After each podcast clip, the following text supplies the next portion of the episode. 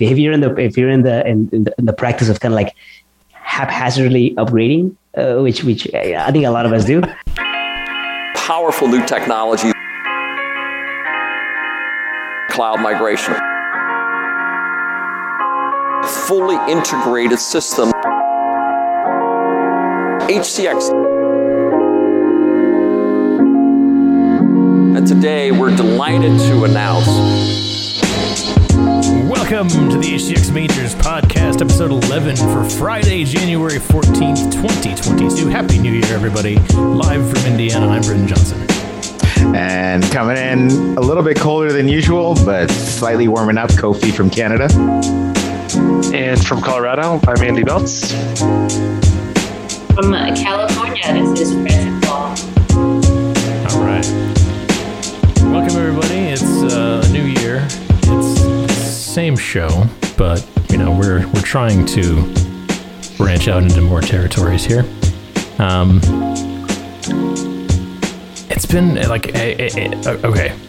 I feel like it's only been like 2 weeks into the new year, but I feel like it's already been like 6 months. Is anybody else tracking along with this? Yeah. I remember first day back at work, I didn't know what I was doing. You know what I mean? I was like, I'm going to meetings, but like, I don't know how I'm going to help you. That coming off of that, like last week of the year shutdown thing the struggle is real coming off of that. It's tough.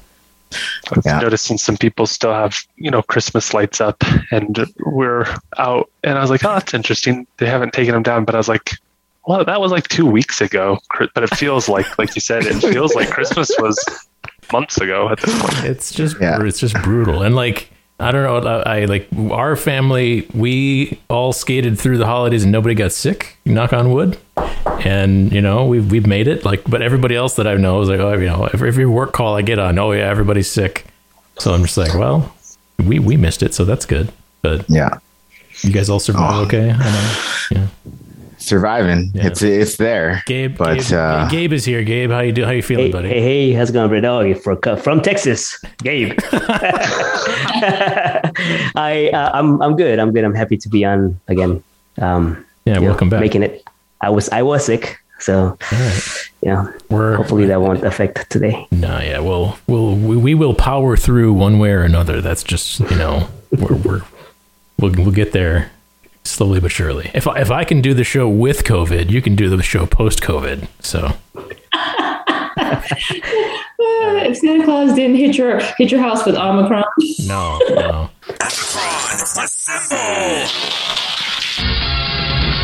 That's a weird little sound effect I picked up about Omicron. But anyways, let's try to get through this as quickly as we can here because I feel time pressure on this one because I know we've got a lot to get through. Oh, Gabe, we brought you in specifically because you're our update guy. So whenever HCX goes through an update, I try to go right to the source. And for VMware, you are the HCX source. So right. No pressure. But this is 4.3 came out when? So 4.3 came out. It was actually mid-December, so I know most teams and companies and places were out. So we kind of had a delayed communication for it, but it's mid-December.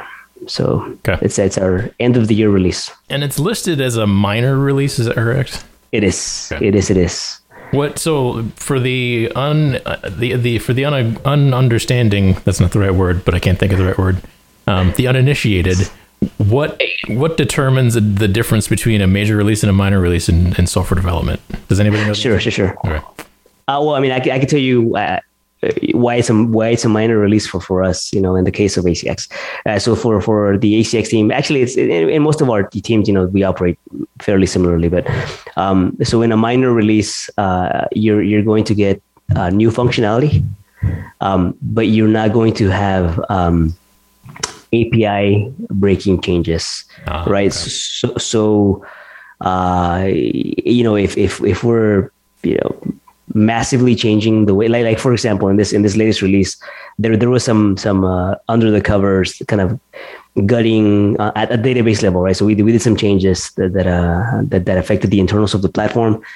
But that was eligible for a minor release because the user-facing APIs and the workflows didn't change because of that, that software update. So that's what it is. So whenever like a family of features is getting a significant, is transitioning. We have significant features, but whenever you have something drastically new and you have maybe APIs that you previously used are no longer present, that's going to be a major release. Yep. Hopefully that makes sense. Mm-hmm. All right. Let's kind of run through sort of the beginning of the list here. So network extension service enhancements right off the top.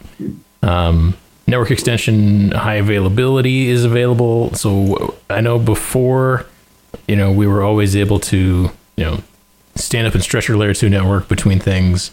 And yes. There was kind of some performance things around that we could do. And now, are we calling this a true highly available solution now, or are we deploying multiple, appliances to make that happen? How is the redundancy built in to make it? Yeah, I can kind of walk you through the history, right? So if you kind of not fast forward, what do you call it? Whenever you go back, like fast back, if you fast backward to rewind a little bit. Yeah. If you rewind down to like release 3, so before ACX 4.0, we have a since that point in time, we've had this kind of traditional, like the classic network extension for ACX is these single nodes that you deploy fairly easily, and you already have your easy right click operation for extending. So it's an easy operation that people love, but it's a single appliance, right? A single appliance with a minimal level of resiliency. And the fact that you can do like multiple uplinks on it, right? So this is kind of like the extent of how you were able to add resiliency to it. At that point in time, ACX was really relying on the underlying infrastructure to provide resiliency capabilities, like the cluster high availability would be able to detect when this node is no longer active and kind of trigger the hypervisor to restart the appliance, based on, the activity of the VM, right? So you have to really rely on infrastructure level stuff to ensure the uptime. What we did back then for resiliency was, we built an appliance that was a fast boot appliance. So it was like really like within 30 seconds, it's back online and making connections to reestablish the link. So it was. It was not great. That's the kind of initial starting point for our resilience story, and that's how it was for 3 years before that, right? It hadn't changed much. Once we're wrapping up with ACX 3.5, we added application APR. So appliance path resiliency to the appliance. It's one of the traffic engineering features for ACX.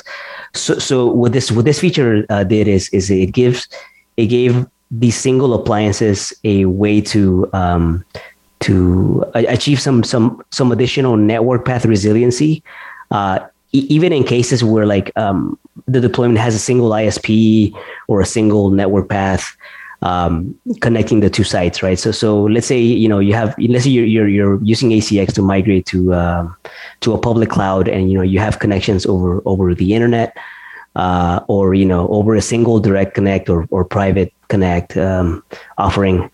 So in that case, you have a single path, and if that path goes down, you're kind of or if something in that underlying network becomes degraded, you're down, right? Mm-hmm. And so we had customers that that were struggling to find that to work with providers that had black hole paths, right? So with this APR feature, allowed the appliance with a single NIC to sprawl out eight tunnels and track the foo tunnels, right? Yeah, exactly. So from the perspective of like, site to site firewalls, it looks the same, right? So it's the same IP at the source, making connections to the same IP at the destination. But we use some source port logic to achieve different paths in the underlying network. So that was the at the end of ACX 3.5, that was our first kind of resiliency addition. So that was to help customers that didn't have multiple physical paths or multiple ISPs between the sites. All right, so then you fast forward into the new version. So yeah, ACX4, and ACX4 at that point in time, you know, having a highly available service was already a huge priority. But we were going to build it in a way that made sense for multi-site deployments, right? So in a traditional HA, what happens is you have two nodes that are aware of each other, or two or more, depending on the HA type, and you know, based on a node going down, another node becomes active, and does stuff. So that's kind of like the typical scenario, right? But in the case of ACX, no, it's not a single node. We're coordinated peer appliances across sites. So it's the scope is wider, and we know from experience that the potential for split brain and the scope of impact is very large, right? So for site to site services. So we wanted to build a feature from the ground up that took care of our particular scenario in the way that traditional HA didn't. So we started building then. As we were building for HA, we completed part of the work first, and that's where you saw the network extension ISSU. That's like in-service system updates.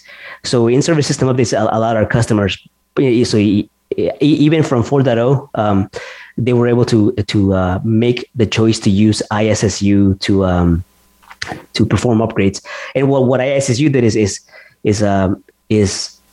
It used existing IP pools to fully configure an appliance, connected using new IP addresses, fully establish the external tunnels so that the transport is fully online.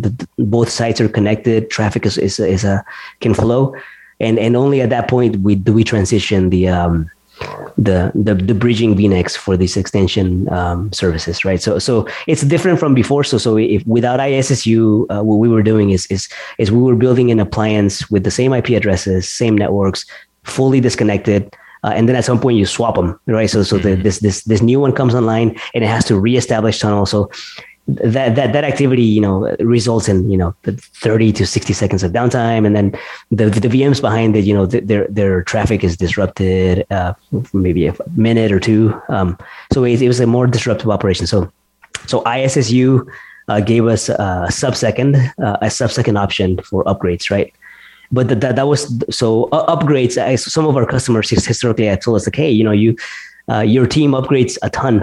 You know, you have a lot of updates, and it's difficult to apply these updates to, especially to network extension, because, you know, that impacts our VM to VM traffic. So with 4.0, we added the option to have hit list upgrades, right? Okay, so now with now with 4.3, we've added the full-fledged high availability to the service, and what HA gives us is it gives us appliance level failure tolerance in ACX, right? So what this means is if, you know, you have your like the notion of, you know, our appliances kind of changes a little bit. You take appliances and you group them, right? So instead of just having a single set of peers performing the function, you know, you'll say, okay, well, this appliance is going to have HA enabled. It'll grab some other available node in both sides, and add them to the group, right? So once you add them to the group, one of the appliances becomes the active for the group, and the other one becomes the standby. But they always work in conjunction across the sites, right? So what that means is, like, let's say you have a failure in your source data center or in your cloud where you're migrating to. Whenever you have a failure detection. And I'll tell you exactly what that means for this feature. But so whenever you have a failure detection, both of your standbys, which are already tunneling, and they're already they have active tunnels.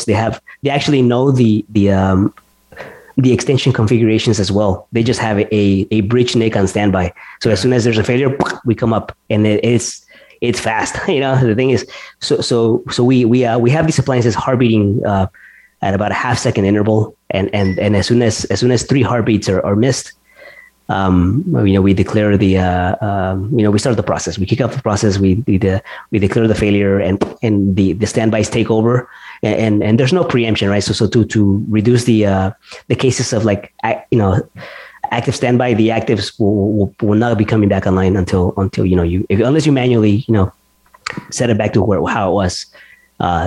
So it's a real quick operation. It's really cool.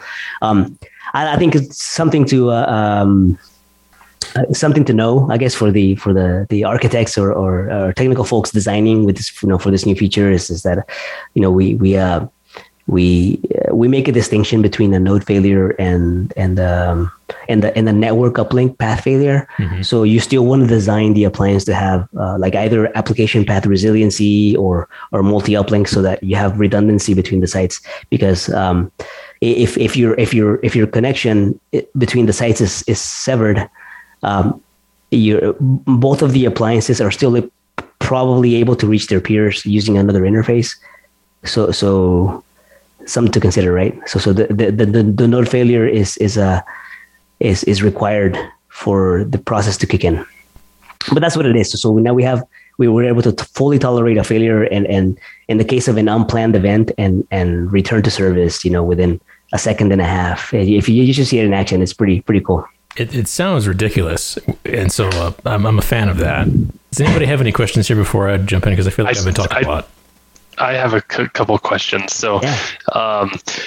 Just to kind of, Britton said, it does sound like a lot of things happening, but just to kind of take some simple pieces out of it, just for everyone's edification, I suppose. Yeah. You mentioned the peer appliances looking out to, and I think I'm using your words, to grab another appliance and kind of peer up with them and group with them, right? So, yeah.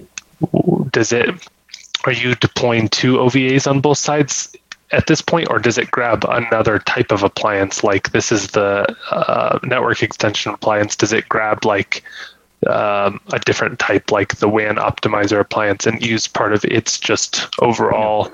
Okay. So right. Yeah, what did I miss there? Yep. So I mean, just for first of all, to clarify on the OVA aspect of it. So for the OVA, you only have a single OVA in both sides. So you have the manager. Your manager uses an OVA, and then the rest is deployed from within that appliance, with using the compute profiles and the catalogs and stuff. So for network extension, whenever you enable the service, part of the configuration for the service mesh is how many nodes is this service mesh going to have? As an example, let's say you have, your on-prem data center has a distributed switch, and your destination, has a single transport zone for the overlay networking, right? So in the context of each switch, so appliances will be designated in some count in the context of those network containers, right? Network container meaning your switch or your overlay zone or whatever that is, right? The configuration defaults to a single appliance. When you're using HA, that's the number that gets taken into account for what you need to have, right? So if you have two distributed switches in a particular site, and you enable network extension, you're going to have at least one appliance per switch. Got it. Right? Okay. And, yeah. And so basically, it's how you set it up originally. I was just making sure there wasn't it is so extra things that were coming along with it. There's a little bit of a sort of a chicken and egg workflow where whenever you're configuring your services for the first time, you don't have awareness of HA, right? So you may just have a single appliance. Whenever you go to enable it, there's actually a shortcut back to the place that lets you change that count easily. So it's okay. Yeah, that makes sense. And then last question would be the net benefit to this, and not to make it too simple, but really this for high availability with a network extension, things that this will now enable would be, and maybe this is other stuff, but also is it simply just allowing migrations that were in flight to continue to go, or is this only dealing with things that have already migrated that have that network extended that are still trying to talk back to the original site? So what we've heard from our customers, first of all, there's a certain class of customer who's not even able to consider using the service because there's no HA available, right? So a lot of them upfront, like, hey, you know, we like how it works because it's easy to use, but you know, it needs to be highly available to node failure. So a lot of my healthcare customers. It checks off that box right off the bat, right? So I think it puts a mechanism directly in HCX for performing that function. So I think from a use case perspective, what I hear a lot of is for the customers that you know that are familiar with ACX, and I mean they know it's a stable service, and for the ones that are able to work with not having that were able to work with not having HA, they may have to justify their migration scenario as a short-term connectivity kind of a deal, where a customer would say, okay, well, what I'm going to do is I'm going to extend network X, vacate it, and unextend it. So they're like, maybe it becomes a rush project because they want to immediately unextend and kind of like reduce that risk again, right, Andy? So now we have scenarios where maybe the VM inventory count is so high that you know it's not feasible to do it fast, and then you have scenarios where maybe some virtual machines or you know physical infrastructure can be migrated, so you have to have a connection back to it. Yep. So those cases can now be considered. I mean, they could be considered before, but now it's. I think the customers can feel better about doing it with makes sense. In place. Yeah, thanks for going deeper into that. Sure. Cool. So let me pile on to there because sometimes I just need to understand things in my own words. So by default, when you extend and you know use network extension, the default is going to be one OVA or one appliance, on each side. And once that's deployed, you can choose to make it HA. When you make it HA, a second appliance is deployed on both sides, and those two are chained to each other. Yes. Heartbeat standard. Yes. So whenever you go enable the feature, so you have this HA configuration UI. Actually, I have a blog up about it. It has the screens. I have a recording in there. So you can check it out. But so the way it'll work is like, let's just say you have your single appliance and you make no changes, right? Whenever you go to the to the interface and you go select that appliance, there's a new button that's there that says, "Hey, activate HA." So if you don't have more than one appliance for that particular switch, it'll tell you upfront, like, hey, there's not enough eligible appliances to enable HA, and it'll give you a link to exactly where you can add more. So that's how it works, right? And if you do have enough appliances, it obviously it lights up the continue button, and you can enable HA, and that's when it'll go through the process of pairing them. It's kind of cool. So once they're paired, the individual appliances can no longer be selected for an extension. You can only pick the group. So it changes the UI a little bit, referencing the HA group. So that's different. Interesting. So you said that if we had more than one, and truly we would only have more than one if the client had selected, maybe via their architect, to deploy more than one network extension for whatever reason, isolating particular VLANs, different distributed switches, and or trying to segment that traffic. So are you saying that if we turn on HA and we have already two network extension appliances, that the second they can actually back each other up? Yes. Yeah. So let's just to be fully accurate, right? So HA in 4.3 early access is for greenfield configuration, right? So just to clarify that aspect first. So if you have an appliance that has extensions running through it, that can't be added to an HA group. You have to have new appliances to pair up, and then you can select those for an extension. So that's how it is at the moment. Just to be perfectly transparent about the way it works right now. So it's what's most likely in the case of a customer who's already deployed ACX, and like let's say they haven't worked with an architect to pre consider the scale and pre-deploy appliances, they'll probably be going back to their service mesh and upping the count to get the new appliances. Interesting. Okay. So, or they can remove the current one and create an HA group, a new one. Correct. There you go. Cool. And that's more or less Britton covers that. That's HA. And that's like, so that feels to me like the biggest addition to this. Is that correct? Yeah. Yes, that's the sort of marquee feature for 3. And the only thing, I was like, Francis, I'm glad you asked the default question, because that was kind of what I was rolling around in my head, is like, does this happen by default? And so then the next follow-up question for me would be is, if you have to enable this, then can you, of course, disable it if HA is no longer a requirement on something without having to redeploy everything?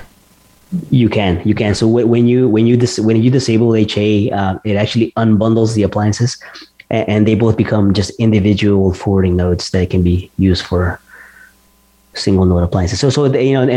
I think one on the software side, one aspect of design that was considered was having sort of this real global button that says, "Hey, enable HA for everything," right? But then we understand that it's a little bit of a different model in the sense that our customers haven't really thought in the context of like deploying in multiples of 2 for all of their services. So, obviously that changes resource consumption, IP consumption. And so there's some new design considerations. Things to think about. Yeah, that's good. Yep. System database conversion. This seems kind of like a semantics thing, but because as far like all like the vSphere stuff is all on Postgres SQL now. Is there, has that they? This is something that happened across the board. I believe this had to do with a change in the way in the rules around how Mongo, and in our case it was MongoDB. Okay. In the case of Mongo, and so how that database is used and the information that has to be shared when you're using it. So some of those specifics changed. So we had a requirement across VMware to transition away from Mongo. Okay. So that happened actually very, very urgently. So that's this doesn't impact customer workflows. So it impacts the platform, right? It's a huge change to go from one database to another, and a ton of work for us to get there. But having this change kind of allows us to continue patching and keeping the appliances secure. Mm-hmm. But it should be transparent. There should be no operational impact to anybody that's deployed anything. Yeah. Correct. Okay. I think probably the biggest consideration, I guess maybe indirectly, is that it is a conversion that's happening on the ACX nodes on the manager appliances. So I think if the person listening is, if you're in the practice of kind of like haphazardly upgrading, which I think a lot of us do, maybe this is a good one to like, hey, let's. Well, no, just to be totally frank, you're. It's Friday at 4:30. I think I'm going to upgrade some infrastructure today. So I think do it with care, as I would say. We obviously tested this very thoroughly, but it's a big change under the covers. All right. Kofi, you're being really quiet. Well, most of my questions were answered. I had a bunch that were related to the HA piece, but I mean, it's all been answered on that side, which is actually really good. The only thing I would say with the upgrade of the database, I mean, obviously, is there a recommended upgrade path? Like, should you be like N-1, or like, have you gone back any further just in case we have some customers that haven't upgraded? Like, is there something that's recommended? So I guess it's kind of a good time to point out that ACX 4.0 is actually nearing end of support. So ACX 4.0 is within the allowed upgrade. I mean, not allowed, but the interoperable upgrade path you can go from for any version of 4 to 4.3. But this is a good opportunity to get, if you're not running any of the other minor releases, it's a good opportunity to get some new features, including HA, okay. And then be back in well within support. Good. 4.3. Yes, good. It's always good to keep up on the what's falling out of support, especially as NSX for vSphere sunsets officially on Sunday. And sad sirens were set off all over the world. So that's amazing. In this environment where we're at these days, these dates, they seem to come and go. So fast. And you have not even noticed. Yeah. I mean, I built my, what I have for a career on NSX for vSphere. So it's really sad for me to see that. Yeah. I want to stand out. If I had a trumpet and I knew how to play it, I would stand out on my porch on Sunday and play taps for NSX for vSphere. If you were having events, headquarters should have a funeral. Yeah. I'm surprised you don't have the that queued up on one of your sound effects. I really should. I'll do it in post. Yeah. Okay. All right. So speaking of that, then, so the next thing, interoperability with the next greatest released NSXT 3.2. Before we stop talking about NSXv, Britton. So what that means for ACX, so the sunsetting of NSXv is that customers that are using ACX as a means to onboard their cloud or their new infrastructure. Mm-hmm. Obviously, they should not be building an ACX cloud infrastructure using NSXv. That's kind of a given. Yeah. But for the customers that are looking to evacuate environments, so you're going to leave an infrastructure to adopt something that's NSXT based. For that scenario, ACX is able to work with NSXv. Since after the sunset, it's still going to be within technical guidance. Mm-hmm. So technically, you can still have it for a source side with a connector until that end of technical guidance date. But being as support just ended, it's a good time to get those projects rolling. Yeah, 100%. Yeah. Yeah. So and then moving into the future, NSXT 3.2 is the big fancy thing. We won't even try to talk about it that here. That's another podcast that I don't have time to run. Sure. So for 3.2, from our point of view, we some things changed there. Obviously, there's new features, but from an ACX point of view, we've just revalidated all of our workflows. And actually, there was some change. Speaking of API change, there was some change that we had to navigate for 3.2, but it is interoperable. So so if you're building a cloud with 3.2, you can use ACX to with that environment. Okay, so it works. Cool.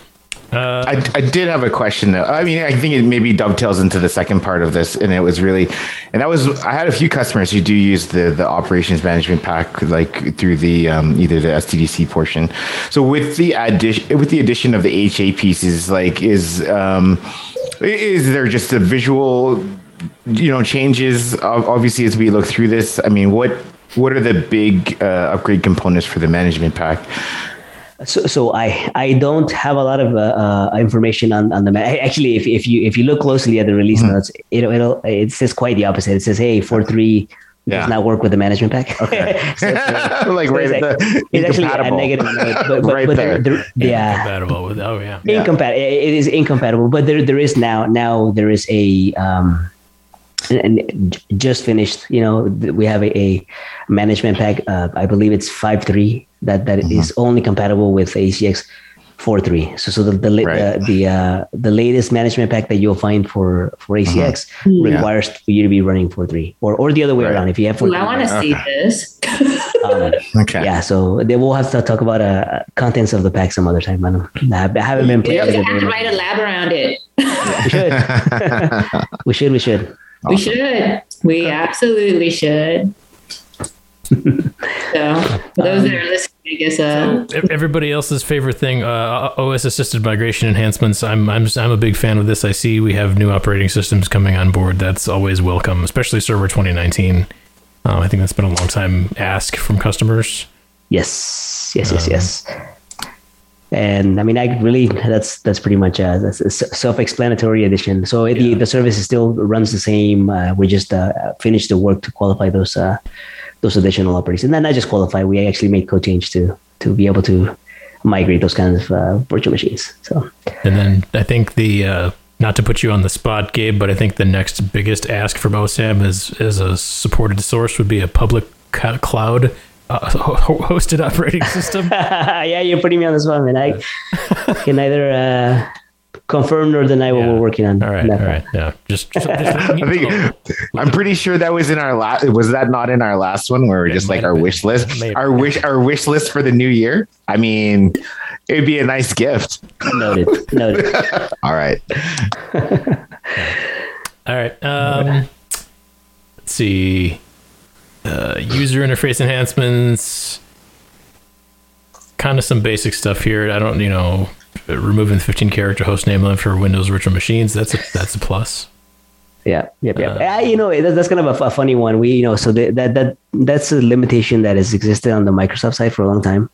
And I don't know how it happened, but we actually took in the limit and enforced it ourselves, which is a little bit of a strange way to have gone, but we've removed that restriction on our end. Okay. So as long as the Microsoft OS allows you to go longer and you understand the implications against your domain controllers and that infrastructure, then you're on your you're free to do what you test it out and go at it.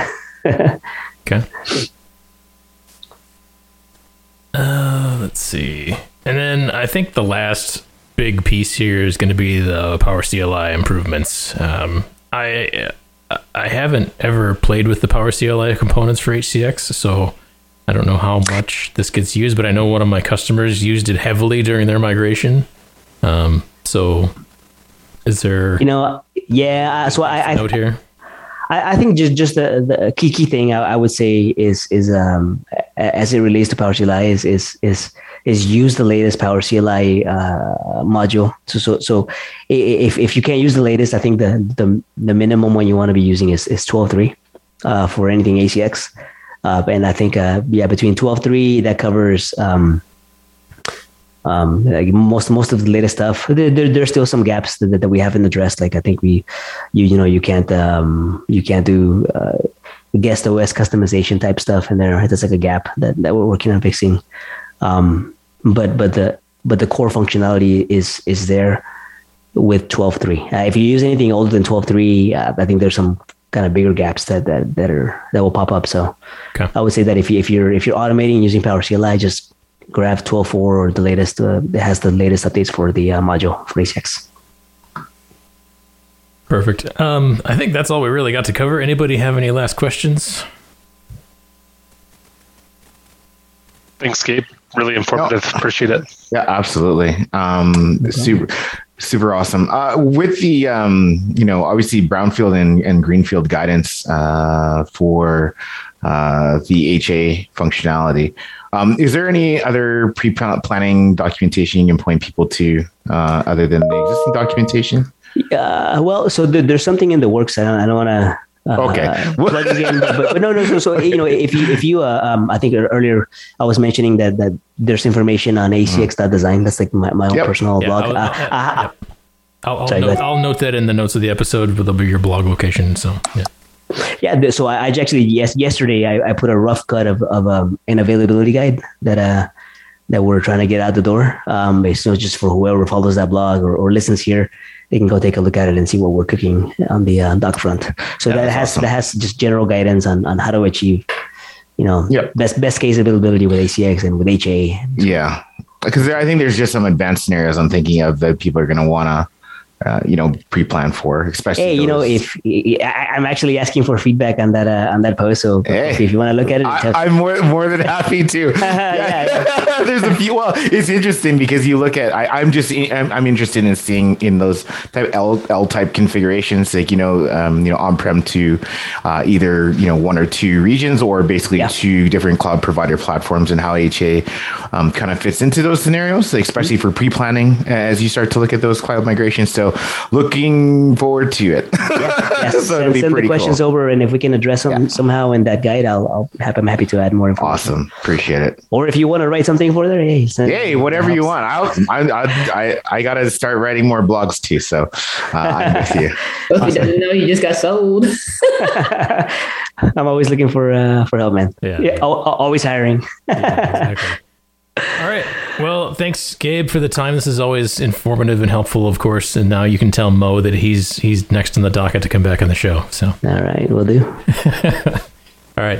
Thanks, good guys. To see you, everyone. And I'll thanks all, and have a good weekend. And we'll talk to y'all later.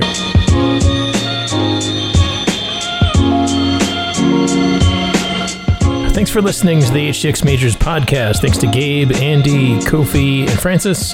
If you're enjoying the show, please rate us on your podcast app of choice, and please share it so others can find us. Thanks again. And please don't forget to check out Gabe's blog site, hcx.design. For more information, as always, check out the HDX product page at VMware.com. Thanks again. Talk to you later.